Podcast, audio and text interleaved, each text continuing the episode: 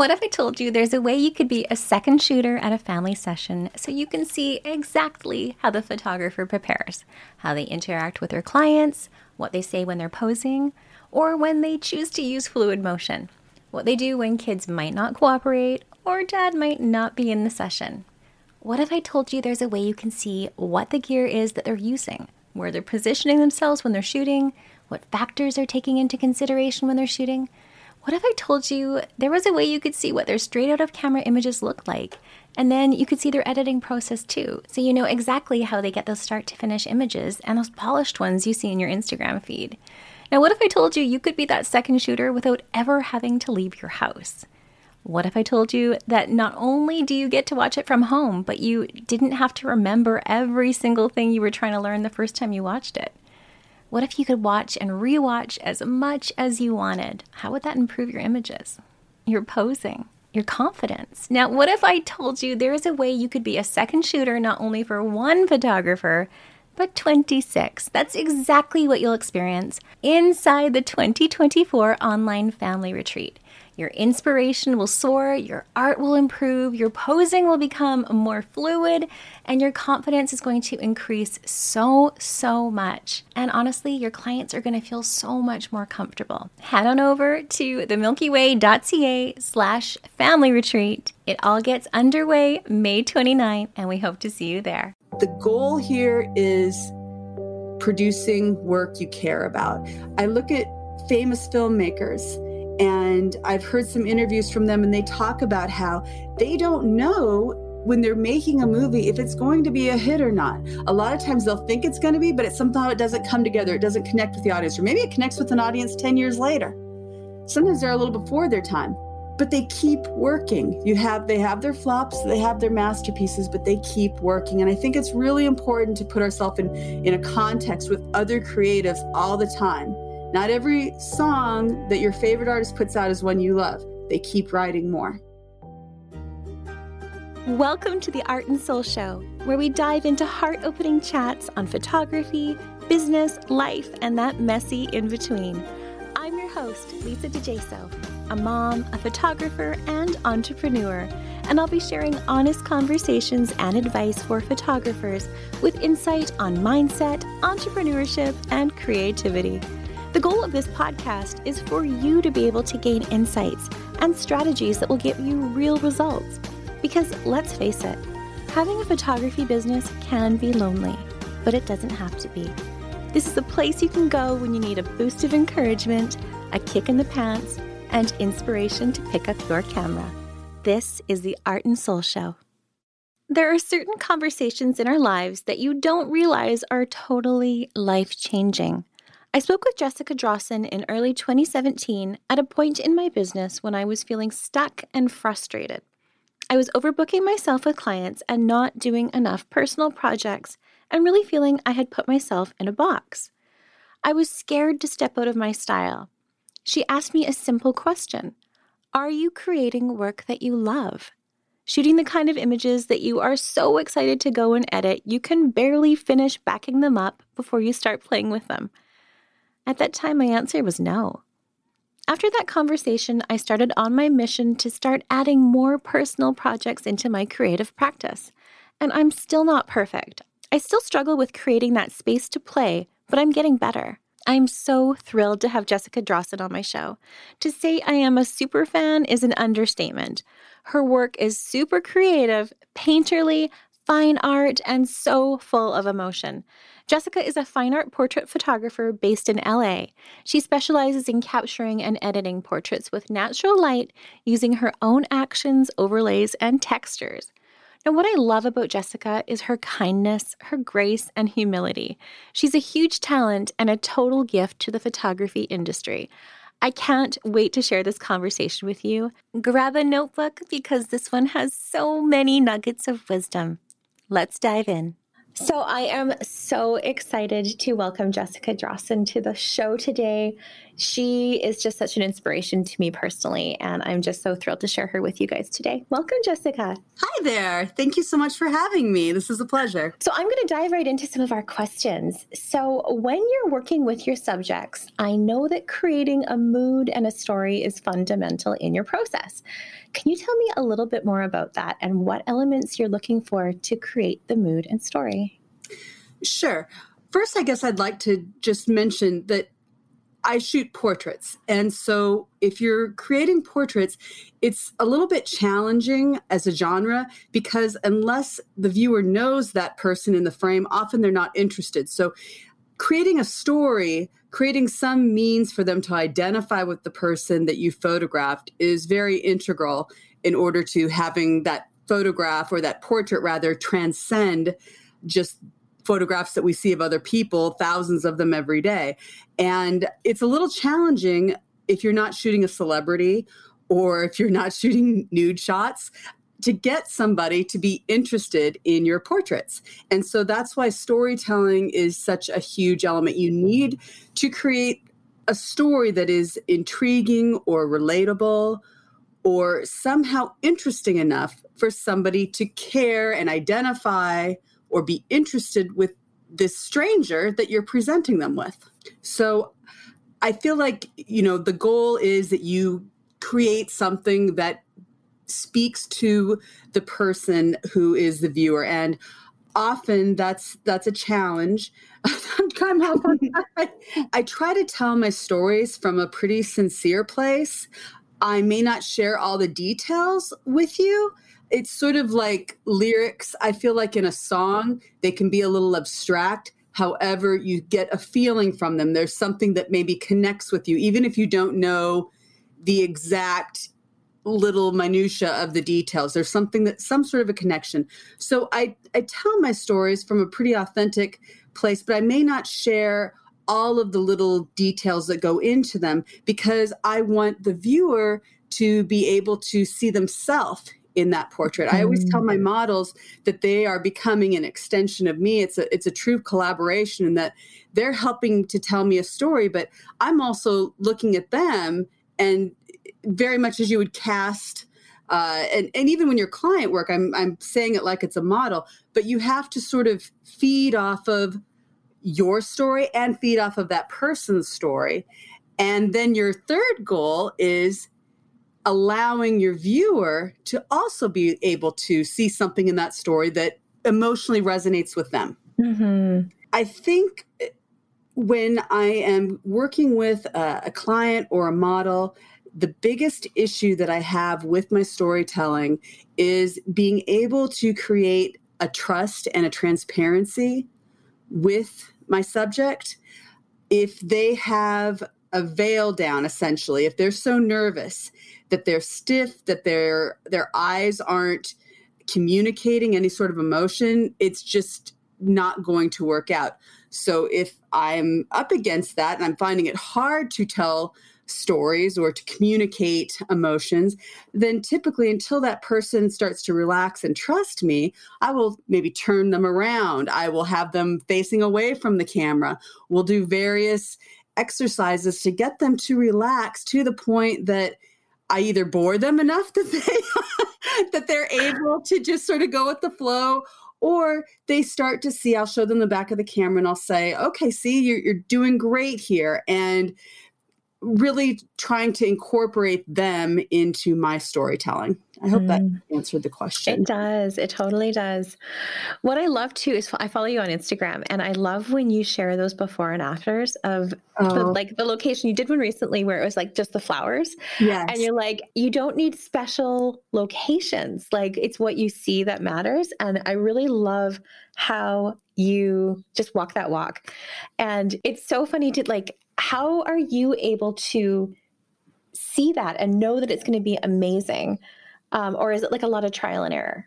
Well, I think when I was just starting out, I would always see these photographs of different locations or uh, magical places, and I would think to myself, "Oh, if only I could shoot there! If only I had this at my disposal, how amazing my my photos would be. And I think at a certain point I realized that I was, you know, pretty much stuck here in, in Burbank, California, which may sound great, but if you look, if you were actually to visit Burbank, California, you would see a lot of sort of dusty hills and a lot of urban sprawl and there's eh, things that are quote unquote cool you have to get permits and they're quite expensive in order to be able to shoot them. So i tend to at, at a certain point i figured out i'm going to have to see a little deeper here.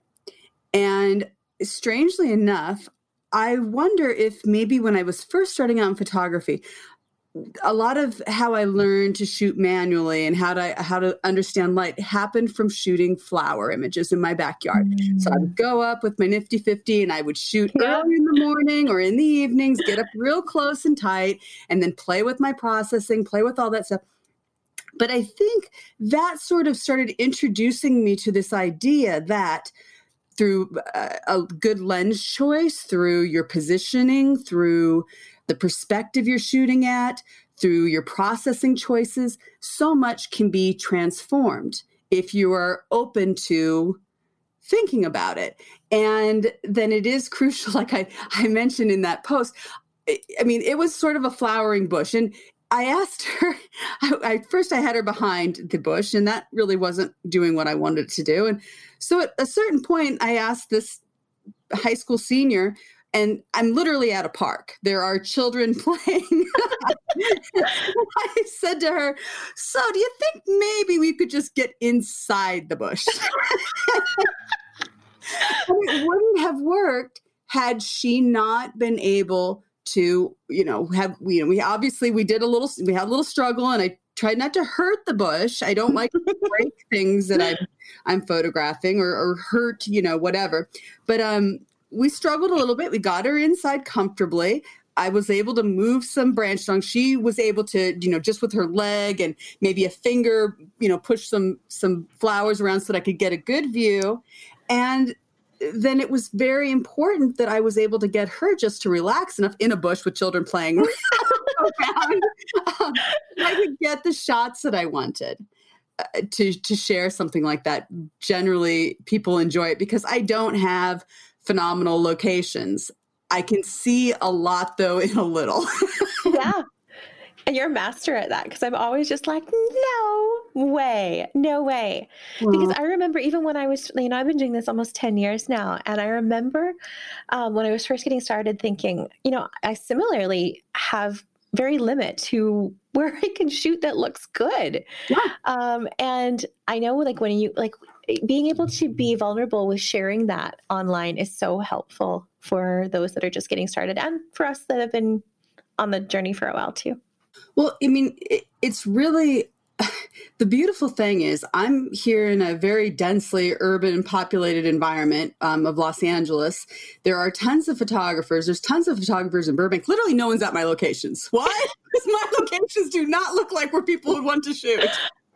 But they have good light, and I have figured out how to use them or or whatnot. And that's a that's fantastic. I'm not standing in line for five other people mm-hmm. and it's a great thing to be able to just sort of open your mind to noticing interesting things around you, whether it be roots on a tree that you find fascinating or a, a little bush or or whatever it is but a lot of times those random things can lead to big inspiration mm, so true good point now, I know so much styling also goes into your images. So I know I personally, I love styling. I nerd out on especially fine art children's portraiture, wardrobe, and historic stuff. Um, but do you ha- have some styling advice maybe for someone who struggles with it? You see something in my work that I don't see or mm. I don't mm. realize mm-hmm. because I don't particularly think of myself as someone who styles a lot, perhaps because I'm seeing other people's work on social media and I see incredible attention to details and hair and makeup, and it's down to the shoes, and every little detail is so perfect. My typical shoot is one of my you know friends daughters is coming over to my house i'm rifling through a closet finding something that will fit her and we are getting in it and then i usually ask them not to wear makeup i will perhaps 10% of the time put on maybe a little gloss 5% of the time add some mascara and sometimes i will braid their hair and put in some bobby pins or a little thing or 5% of the time curl it. But I don't really do very much. I really don't.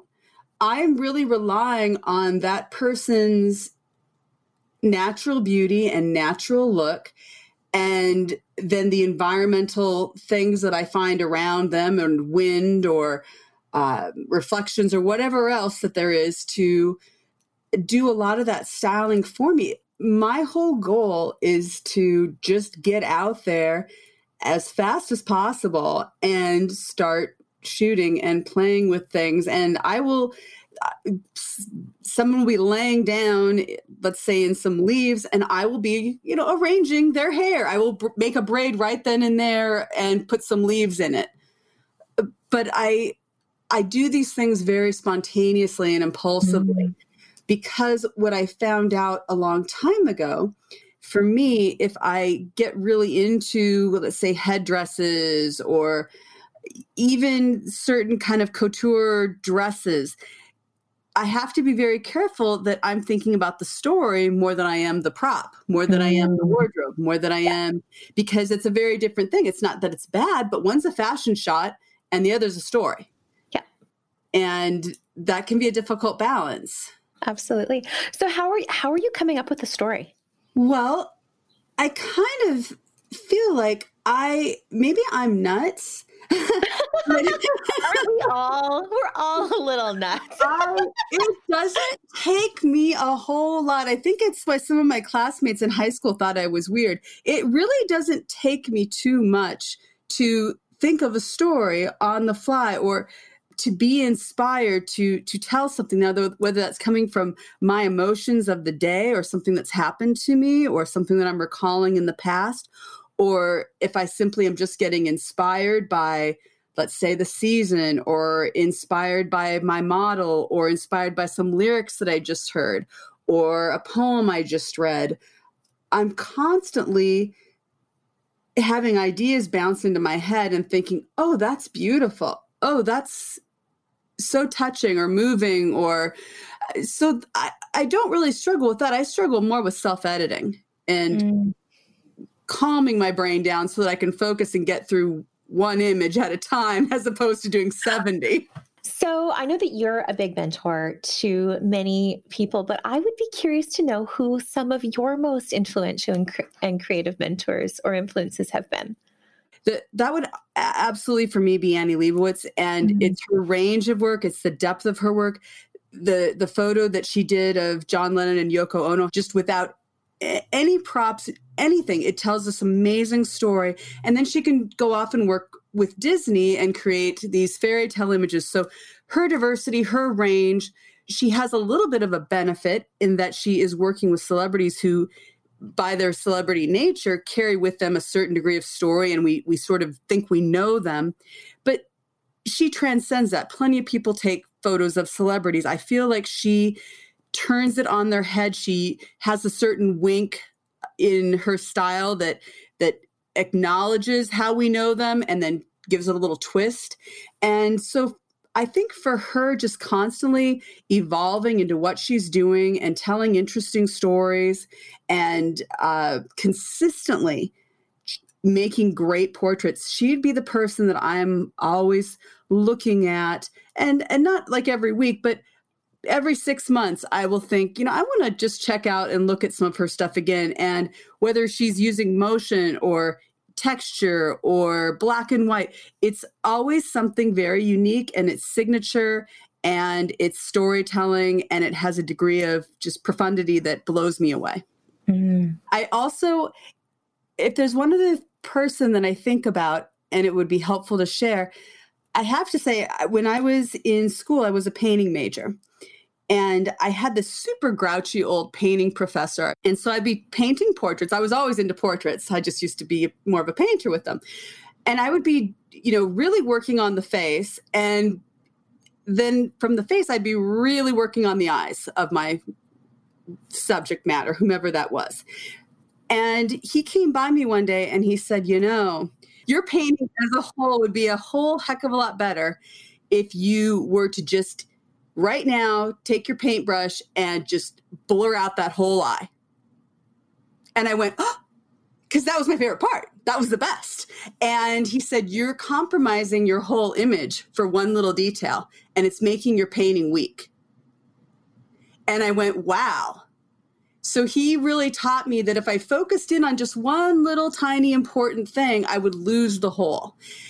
And I tend to think about that. And if I ever get really microscopic on little areas, it tells me that I'm missing the big picture. Mm. So oh, that's that's a good lesson. That's a really good lesson. Now, your images evoke so much emotion. Do you know where you are going to go with an image while you're shooting it, or does that come after? I think that's a little bit of a partnership. I have a rough idea of where I'm going with an image when I'm shooting it. I, I think I see a degree of how I want to shape it in post later in my head. But I think I used to, many years ago, I would draw out very detailed scenes. Actually, particularly for client work, let's say if I had four kids or something I was shooting, I would very much draw out my poses and draw out how I was going to compose things. And then I realized that almost inevitably, I was not able to achieve my sketches in real life. And so I very quickly learned that I was much happier if I were, it's much more stressful, but I was much happier with the results if I simply came in and in that moment evaluated the situation, evaluated what my assets were in terms of the location and the personalities, and started making decisions on the fly based upon those factors. So, I guess to answer your question, if I've asked a certain model to work with me, or I have a certain client that's working with, me, if I have a certain goal, then yes, I, I will to a degree I will have the wardrobe that will help shape that, or um, you know, make the hair to to sort of shape and work within that concept. But I keep the concept loose enough so that later in post, I hopefully have a little room to further develop it. I hope that makes mm-hmm. sense. Mm-hmm. Mm-hmm. Yeah, I, I love just seeing your before and afters because I'm just like, how on earth does she come up with these concepts? well, for example, I mean, I very much did see that that image that you're referring to with the with the flowers. I saw that in my head. Now, it was tricky getting there in Photoshop. It, it, I think that's a common thing. We have a vision in our head, and then getting there can be a little bit of a struggle. But that was my vision. It just took a little bit to get there. Um, so that was that was a fulfilling image. Yep, gorgeous. Now, you have such an ability to make the everyday look extraordinary, and I will forever be in love with an image you took of your son splashing in a puddle. I even actually went out and bought out bought a yellow rain slicker and tried to go do it myself, and it completely bombed because, of course, you can't replicate someone else's work. but how often are you pulling out your big camera to photograph your children? I, I try to at least bi monthly, and I know that doesn't mm. sound a whole lot, but I'm not necessarily someone who is doing the daily photographic documentation of my children and i very much admire those who who can and who do i just I really enjoy photographing them. I enjoy their personalities, but for me, a couple, you know, a couple times a month is is good. But I, I do take photos of them, and I I try to do it fairly often. But it's a fine line in that, for example, you referenced that that shot of my son, and I had him in a little rain slicker and an umbrella, and I I'd happened to have that umbrella from years before, and I did get him the rain slicker because I thought to myself, oh, that would, you know, that would really pop and be sort of the iconic image that we remember from our childhood. Yeah. So I remember from my childhood of what it looked like on a rainy day. However, the the joy in that shoot was that I wasn't taking him out all the time because my children get sick of it when I take them out because to make it fun and feel more authentic for everybody, I really try to choose my moments and not it mm-hmm. loses authenticity when your children are no longer wanting to do something. So if when I photograph my own children, my eventual goal is to be able to have it on my wall and it should feel authentic to me. And it's not authentic to me if I remember that during that shot I was saying, Come on. oh, you know, you're preaching to the choir. crazy mom. So I, I do try to limit it. I try to do things that they would enjoy. Like I live in Southern California. We don't get a lot of rain. We had had a pretty good amount. He was at that perfect age where you know for a child who doesn't get a lot of rain here i am taking him out to the rain. I've gotten him these these big boots and i am saying do what you're going to do son. Have fun. And i'm just i'm over here. Don't even worry about me. And so those images i love because they're really authentic mm-hmm. and he's truly having fun and i'm not just putting him in some you know, for years I would I don't say this badly towards anyone, but for years I would just put my kids in like vintage stuff and say, yep. do this. And they were like, I hate this. so I've tried to do things that feel a little more authentic and interesting to my kids. And I don't overuse them to where they get mad at me yeah. or feel like I'm ruining their their time. Other than that, the iPhone is really great. Yeah. So for a lot of my personal memories and personal documentation, I'm I'm using the iPhone and I save that big camera for those special moments so I don't burn everybody out. And then my other ideas, I used to use my kids, especially Jacob, as my guinea pig for everything when I was first starting out because I was nervous to use other people on my ideas and not know if I was going to be a disaster or whatnot. Now I'm I'm at a stage in my career where I I tend to experience I feel much more comfortable experimenting with other people and I'm not using my children as guinea pigs all the time. And I think everybody's a lot happier. I think the whole key of photography or art is allowing yourself to say, okay, this is a challenge. They they won't let me put on a newsboy hat on them anymore or whatnot. I and I because I used to do that. Now they want to be in a hoodie or they want to be just with their baseball stuff. And I think rather than trying to convince them to go our way, the challenge and what's going to grow us in our art is to think about okay, this is how they want to be presented. How can I do this in an interesting way? How can I grow my style? How can I grow my my talents and my eye in a new direction? So I love me some actions and I'm pretty sure I have all of yours. But a number of years ago, there was a bit of action shaming, and people didn't want to admit they used them. so, what thoughts and advice do you have on this, especially as someone who creates them? Well, here's the thing. Number one, uh, let me just address shaming in yeah. general. There's a lot of shaming that goes on in the photography industry and in social media. And I feel like the best thing that I did when people were saying all of that stuff and like everyone had to make a special paragraph about how this was all hand edited was that I just ignored it and I didn't take it personally. I don't think it was ever, I, I had to take a step back and realize no one was saying I'm a bad person because I use and make actions.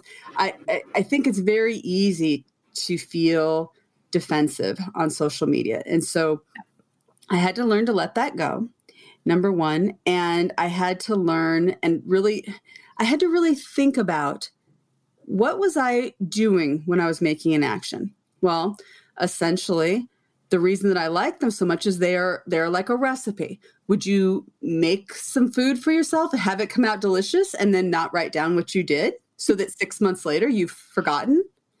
It makes sense. It speeds your workflow. It allows me I use my own. I, the reason I built auditions into my actions is because I look to my own actions for inspiration sometimes on color choices, uh, different values, uh, all sorts of different things.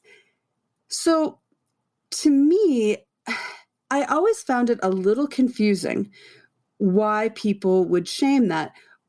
I have plenty of people who have purchased my actions, and when I look at their work, even when they share their work in my Facebook group and say, I used, you know, X action, uh, had I just seen that image, I would never think that they had used my action because the beauty of actions, and to a degree presets too, obviously, is that you are still in the driver's seat. I'm not making actions that are flattening an image. There are many hand adjustments. I like to think that I'm creating actions for hand editors, if you will, yeah, because exactly. you are you are expected to mask. You have opacities you can deal with. You can turn things on and off. You can make combinations. It's going to be yours. You don't have to learn all of the little things that took me years to learn in Photoshop. So hopefully it's more about getting to your vision faster. I'm not trying to give you my vision. I'm trying to allow you to find your own in a way that feels more artistically rewarding than getting buried in technicalities of Photoshop. So when people say things like that, when they action shame, because I get that on my ads too, why don't you be a real artist? And on my good days, I ignore it. And on my bad days, I will engage and I will say things like, okay, well, back in the film era, people would pick certain specific kinds of film and they would go to certain labs. And if you are an artist and you are a painter, you don't uh, how many people were mixing their own colors? No you are going and you are buying cobalt blue and titanium white and they are specific shades from specific vendors and they are allowing you to fulfill your vision. Are you stretching your own canvas? Are you there it, it becomes for whatever reason and i don't know why but for whatever reason people in photography get so wrapped up in the craft aspect of it sometimes that they forget the art aspect of it. Yes. And to me, I think they're ignoring a lot of what art since essentially Dadaism has been the direction that it's been going, which is in a museum right now. I can go visit Marcel Duchamp's uh, fountain, which is a urinal that he grabbed off of someplace and it is currently hanging in a museum because it's about the concept. It's about what you are trying to say. It is not about if we have a similar tone in our image or if you're using my my snow action for something that doesn't make your art less it, Andy Warhol had other people working on his images in a factory. It's about the intention that you are trying to show. It's about the story you are trying to tell. I get much more weirded out, I guess, when I will see something that looks exactly like something I've just done. You're like, ah. right? but I've also learned to let that go because yeah. it just doesn't it doesn't really matter. As long as I'm really focusing in on what I'm doing and what I'm loving and I'm trying to create things that are ethical that aren't copying others, if I'm trying to provide a good value and provide ways that people can intuitively work with my stuff so that it is about their vision, not about me stamping mine on their art, I, I think it's all good. Um, it would not make sense for me, nor could I fulfill my visions with only a camera and traditional things. Why? Because I don't have a big set. I don't have access to you know all the wardrobe or locations or permits or a crew that I would need to do that. So Photoshop for me is it, it's leveling the playing field.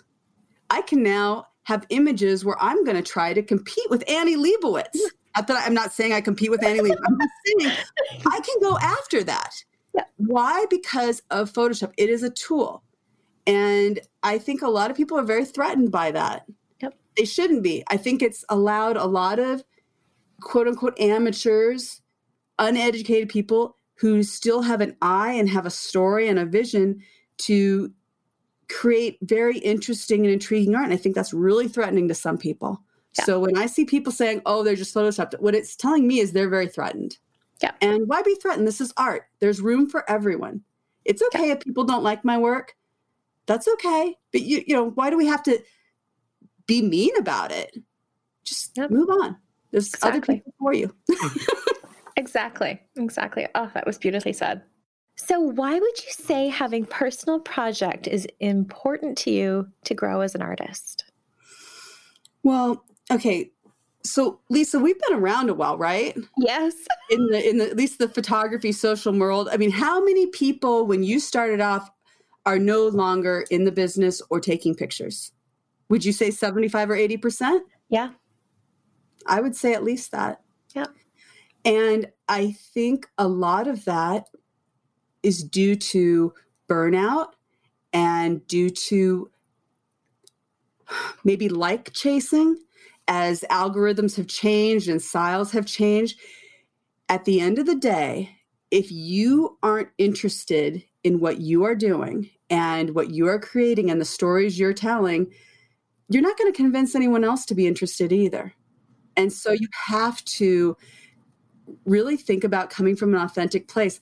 There's oftentimes a bit of a herd mentality that something becomes popular, everybody goes there. That isn't necessarily, maybe that will make you happy, but not necessarily. The, the thing that's going to make you happy, I think, with art is number one, feeling like you're growing, but number two, expressing something about yourself and for yourself or for somebody that you love. You're writing, you know, you're writing your own books when you take photos and you're doing mm-hmm. them for yourself.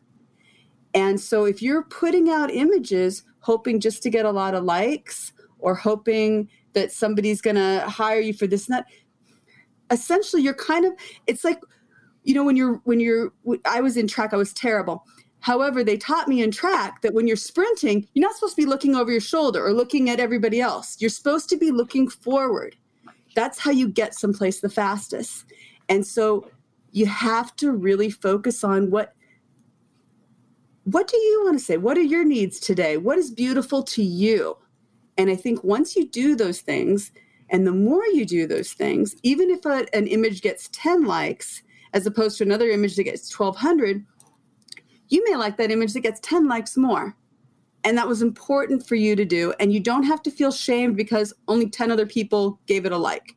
Yeah. Who cares? It's social media. It's a weird algorithm. Maybe you posted at the wrong time. Maybe you had a bad word in there, like free or something. You have to get beyond that. You know, I, I, oh, I hate. I, I tried to not go on a sidebar, but I watched this great documentary last night on Duran Duran, right from oh. the '80s, yeah. and I was a fan. But you know, Duran Duran put out some albums and they had a flop and then they were written off. You guys are an 80s band, forget it. No one wants to hear your music. And then they came back and they did Ordinary World and mm. I forget what the mm. song is now, but they were just they're my two favorite Duran Duran songs. They're beautiful. They evolved, but they were saying how hard it was almost to create again after they'd had a flop. But then they sort of got used to it and they weren't afraid of flopping after that. So allow yourself to fail, allow yourself to flop, dust yourself off, and start thinking about your next project. And that's why it's important to create for yourself. It's really a problem if you're so focused on the last thing you did. You have to be focusing on the next thing you're going to do, even if that's something you assign yourself. I often find I get two in my head and I, I get afraid of even creating because I'm scared to fail. And so I sometimes just won't even try the goal here is producing work you care about. I look at famous filmmakers and I've heard some interviews from them and they talk about how they don't know when they're making a movie if it's going to be a hit or not. A lot of times they'll think it's going to be, but it somehow it doesn't come together. It doesn't connect with the audience, or maybe it connects with an audience 10 years later. Sometimes they're a little before their time. Um, but they keep working. You have they have their flops they have their masterpieces but they keep working. And i think it's really important to put ourselves in in a context with other creatives all the time. Not every song that your favorite artist puts out is one you love. They keep writing more. Mm, that's beautifully said. Oh thank you. Love that. Love that. All right. So, how do you carve out your niche for yourself as a fine art photographer? Because I think I know personally, uh, well i'm i'm sick of being everybody's photographer for everything. And i'm ready to like kind of just narrow things down a little bit. Fine art is definitely my passion as well. But how did you carve out your niche? I number one i don't think it was necessarily intentional. I love it. It was funny because I was having this conversation with somebody yesterday. They were talking about brand building and how I built this brand. And I thought to myself, I guess I have, but I didn't really mean to. or I shouldn't say that I didn't mean to, but it happened organically. Yeah. And you have to understand, I think a little bit of my past is that I was a graphic designer for mm-hmm. years. And I was doing things for everybody else and coming up with concepts for other, you know, coming up for concepts for box art or for advertisements or whatnot. And I really did burn out. And then I got into photography and I started doing client sessions. And this was, you know, it, I'm not saying that any of this stuff wasn't fair. It was. I look back at my old work from all those years ago and I think, oh gosh, I had a long way to go. I was charging. Oh my goodness. Um, but it was, I mean, I, I, guess it looked good then. You know, we see things through different eyes now. I know. Isn't it funny? Um, and people were happy with what I was giving them. But it was interesting to me because the more that I did it, especially around holiday sessions, the less I found myself enjoying photography. I thought to myself, I need to preserve this joy and this passion that I have. And so I sort of changed my business around and I'm actually getting to the point where I think I am going to start doing some client work again, but I, I took a break from doing a lot of client work unless it was for uh, companies or licensing because I still felt like at the end of the day, I was in the driver's seat. No one was I would have a problem, especially early in my career, where I didn't necessarily perhaps take over a session enough so that I was getting my vision out. People would want me supposedly for my vision, and then like everybody else was experiencing, mm-hmm. I'd be Pinterest shots of like, things that I would never, ever, ever shoot. like, oh gosh, nightmare! and um, so I I refocused my business on things that I was passionate about and things that I was good at and things that I loved. So I love making images for book covers because I'm essentially in charge and people can pick it or not. I loved making textures. I enjoy making uh, backdrops. I enjoy making actions and overlays. I I I get a kick out of feeling like I'm collaborating with other artists. Mm. I mean, mm. I think it's neat. I have worked with corporations because I come from a corporate background with my graphic design. I'm used to dealing with people that have actual budgets and I'm used to saying, look, there's a contract and I'm going to need more than that or this. It doesn't feel so personal. I'm not taking money out of a family's you know pocket if i get back into client work i'm having somebody else handle my IPS yeah. because I'm not good at it. You have to understand what you're good at and what you're not good at. And if you keep forcing yourself to do the things that you hate, you're going to start hating the big picture. So I've identified things that I'm good at and things that I hate and I'm not so good at. And you you kind of structure your brand, you structure your work to hopefully follow that and stay happy. I'm very happy still creating and doing art every day and if somebody were to walk over my house right now and you know say, "Hey, can you please let's go up the hill?" and I would I'd be okay and figure something out. And I, it'd be four hours later and I'd still be trying to shoot because I'm that interested still. But I think I preserved a space for myself by not, I was, I didn't allow my passion to get ruined by doing things with my passion that I didn't like. Yeah overall. I mean, we all have to do a little bit here and there, but yeah. I was very willing to go. I, I made this conscious choice that if I was going to get paid, I was going to make more money actually with graphic design and have people tell me what to do than I was going to do with photography. So I was willing to to break altogether from photography just to do what I wanted to do with it. And I think to a certain point, and this is a little bit sad for me, I think there's this idea that photography can't just be an outlet or a passion or an enjoyment. It's got to somehow make money. Mm-hmm. Are you selling it? Are you making posters? Are you doing whatever? And that's great if you're doing it. But I know I wouldn't be here in the mental state that I am today were it not for photography. Photography has probably saved my life mm-hmm. literally many times it's allowed me to see more beauty in my world. It's allowed me to process difficult things. It's a, you know,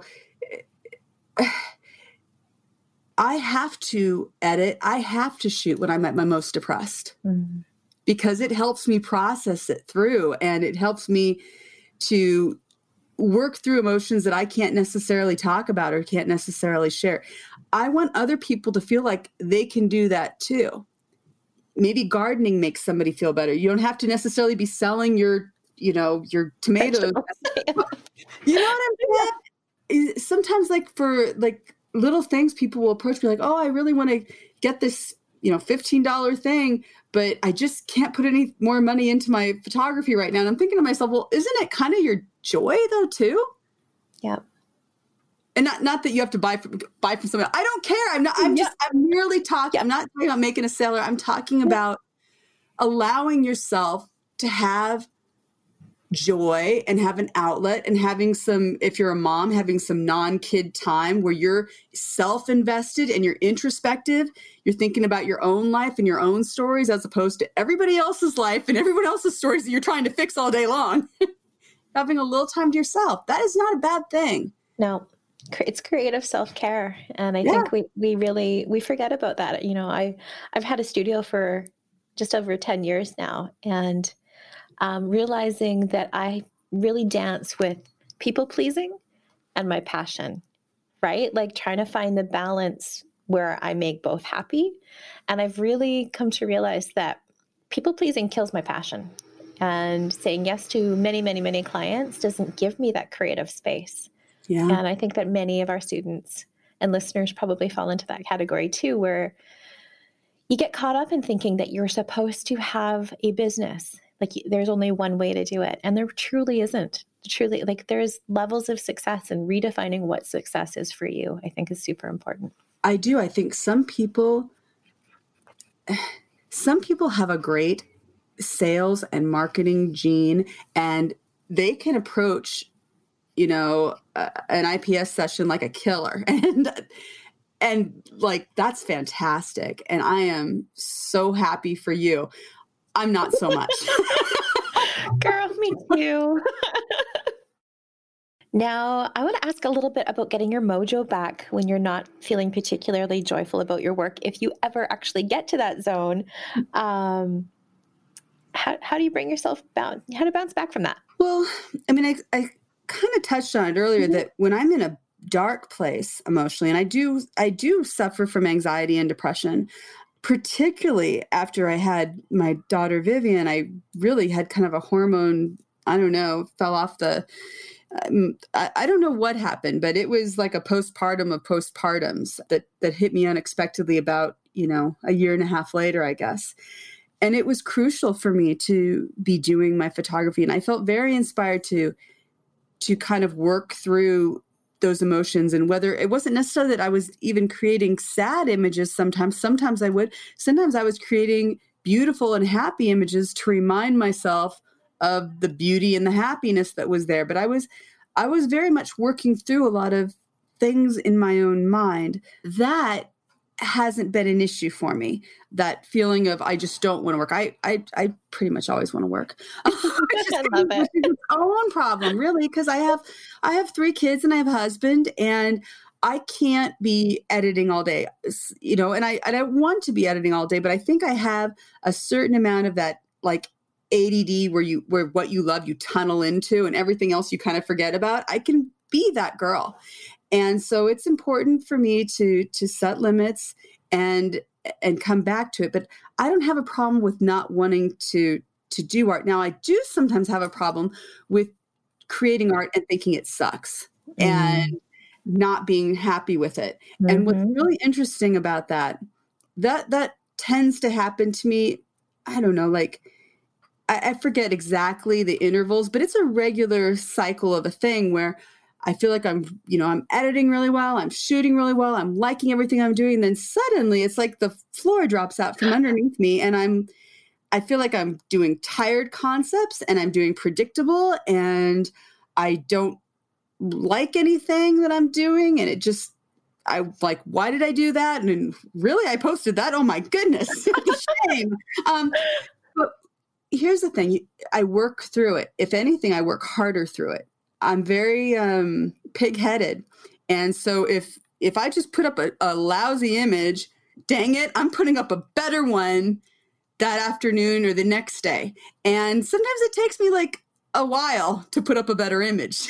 sometimes I'm really struggling, and it's almost like once I break through, I will be able to see. It's almost like there's a filter that goes over my eyes and I can't see certain things until I emerge from. It. Then I can really self-critique my work and go, "Oh, I was doing this wrong there." What it's telling me though, and the reason I've come to love these struggles is when you're having those moments, it means that you're about to have a breakthrough. Mm. It means your mind has figured out some new things, but it hasn't figured out how to translate them yet into your artwork. So you're struggling because your old techniques, you're maybe you're outgrowing them and you're trying to figure out new stuff. And it's a struggle and it's really easy to feel nervous or anxiety ridden and maybe you've forgotten how to do everything and what's wrong with me there's something going on in the background. It's almost like when you have a problem and you go to sleep at night and you wake up and all of a sudden you've thought of the solution when you racked your brain the night before. You just keep working through it. And then suddenly one day you're on a whole different level. You're like, oh my gosh, I'm doing such better work than I was doing seven months ago when I thought I was doing my best work ever. Now that sucks. And so I think believing and trusting yourself that even when you're struggling, it's for a good purpose. It's because you are pushing yourself to learn more and to do more. And you're not relying on old tricks anymore. So I think it's just embracing that and sort of loving yourself and trusting yourself and believing in yourself enough to get through those moments, knowing something better is ahead. Love it, love it. All right. So I've got one last question for you. What are you curious about right now? Hmm. I am curious about how to infuse more meaning in my portraits mm. because I feel like sometimes I'm creating portraits in a vacuum that isn't necessarily reflecting current times and events. And I feel like with art, I'm not saying I'm creating great art. I, I being an art major makes me think about what the great artists were doing and they reflect their times and i don't know that i'm reflecting my times enough i feel like sometimes i'm going to just my own little storybook fairy tale world which trust me i love going there however there's big stuff going on in the world and i think as an artist i am curious about how to do what I do with how to infuse more meaning and more more currentness, I guess. I do think that's part of storytelling is to reflect where you are and um, i'm curious about how i'm going to approach that mm, i love it because i believe it's what's missing from my work right now love it Oh, well, this has just been a yummy conversation. oh, thank you. thank you for just being so mm. vulnerable and honest and just sharing um, from the heart today. I just absolutely treasure you and just love our conversations. I just want to make sure if I have an opportunity to talk to people that what I hope their takeaway today will be is that my biggest goal in talking to you in doing what I do is that I feel like we can have a better world if we are happier and we are expressing ourselves and we are feeling like we have an outlet for saying what we want to say or projecting our world in the way that we want to be. And so I hope that people will think about their own joy more than they think about how people view their work. I hope that they're looking at their work with a certain confidence, even if they're not where they want to be right now, having that confidence to know that they're going to get there. If you look at my old stuff that I did on Flickr, holy camole, I was terrible. but I thought I was doing good work. And you have to believe in yourself. And when people tell you that you you don't, I mean, I had a bunch of I've had people all all throughout my career telling me that I'm I use textures and that's stupid, or I use actions and that's stupid, or that I'm all Photoshop and that's dumb, or that I rely on girls wearing dresses or whatever. You have to push past that and you have to not listen to them and you have to find your little tribe that is going to support you and be the positivity and you have to put on a little bit of blinders so that you can enjoy making your art. And just remember that if you get if somebody criticizes you they've criticized me too and i'm still alive and here and making art and you're going to get through it too and don't worry about them. Okay that's all. I love it. Thank you so much girl. Sure.